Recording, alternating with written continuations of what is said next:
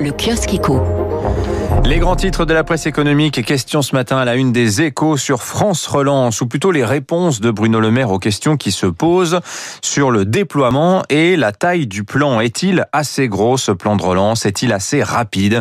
Eh bien oui, affirmé sans hésitation hier matin Bruno Le Maire, 100 milliards, dit-il, c'est parfaitement calibré, euh, répondant indirectement au commissaire au plan François Bayrou qui il y a deux jours, qu'il y a euh, la semaine dernière, pardon, suggérait de le porter à 250 milliards. Réponse aussi à tous ceux qui euh, comparent la taille du, le montant du plan français à celui du stimulus de Joe Biden, 1900 milliards de dollars. Euh, des 100 milliards français, 26 euh, ont déjà été déployés à raison de 2 milliards d'euros par mois. Ce sera bientôt 3. Le plan de l'État est-il assez gros ou bien Bruno Le Maire compte-t-il en fait sur l'épargne des Français pour muscler la relance? Alors on a une bonne nouvelle en tout cas, c'est toujours dans les échos. Le ministre n'a pas l'intention de taxer cette surépargne accumulée l'an dernier, 111 milliards de plus que l'année précédente, selon le journal L'Opinion. Cet argent serait quand même le bienvenu pour financer la réindustrialisation du pays, parce que c'est un grand enseignement de la crise. Hein. Le monde de demain n'est pas post-industriel comme on l'a longtemps cru. Au contraire, il sera hyper industriel. Pour bien gérer son argent, encore faut-il savoir compter. Or, se navrent toujours les échos ce matin, la jeune génération ne sait plus compter, alors que les métiers de demain, dans l'intelligence artificielle, dans l'informatique quantique, dans le chiffrage des données, les données, hein, le nouveau pétrole comme on dit, eh bien comme tout cela va demander euh, de solides compétences en maths, on déplorera que les meilleurs d'aujourd'hui sont à peine au niveau des élèves moyens d'il y a 30 ans.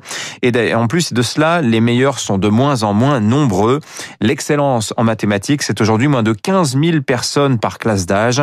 C'est plutôt inquiétant quand on sait qu'il y a déjà 80 000 emplois vacants dans le numérique. Euh, lui, en revanche, il sait compter, mais il n'a plus d'idée. C'est Warren Buffett, l'oracle d'Omaha. Il publiait ce week-end sa fameuse lettre annuelle aux actionnaires. L'éditorialiste du Monde, Philippe Escande, a lu cette lettre attentivement et il se désespère. Warren Buffett n'a pas de projet d'investissement cette année autre que de racheter ses propres actions. Il fut un temps, rappelle Philippe Escande, où le milliardaire fustigeait ses PDG sans imagination qui faisaient cela, racheter leurs propres actions pour doper le cours euh, de leur entreprise. Fin d'un monde aussi à Hollywood, ou plutôt déplacement du pouvoir. Grand papier dans le Figaro ce matin sur la fin du boom des séries américaines. L'an dernier, les studios californiens ont tourné 493 séries, 7% de moins qu'en 2019. Alors certes, il y a là les effets de la pandémie qui ont compliqué les tournages, hein, mais les nouveaux projets sont aussi nettement moins nombreux au moment où, à l'inverse, le public, lui, consomme de plus en plus de temps d'écran. C'est que la production de nouveautés aujourd'hui se fait ailleurs dans le monde, hors des États-Unis, là où c'est moins cher. Les deux tiers des programmes originaux Netflix sont fabriqués hors des États-Unis aujourd'hui. Le streaming, par ailleurs, grand vainqueur des Golden Globes dimanche soir. Un Netflix est reparti avec 10 statuettes, Disney avec 5, Amazon Prime Video avec 3 loin, très loin devant les grands studios de cinéma, réduits, eux, à la portion congrue.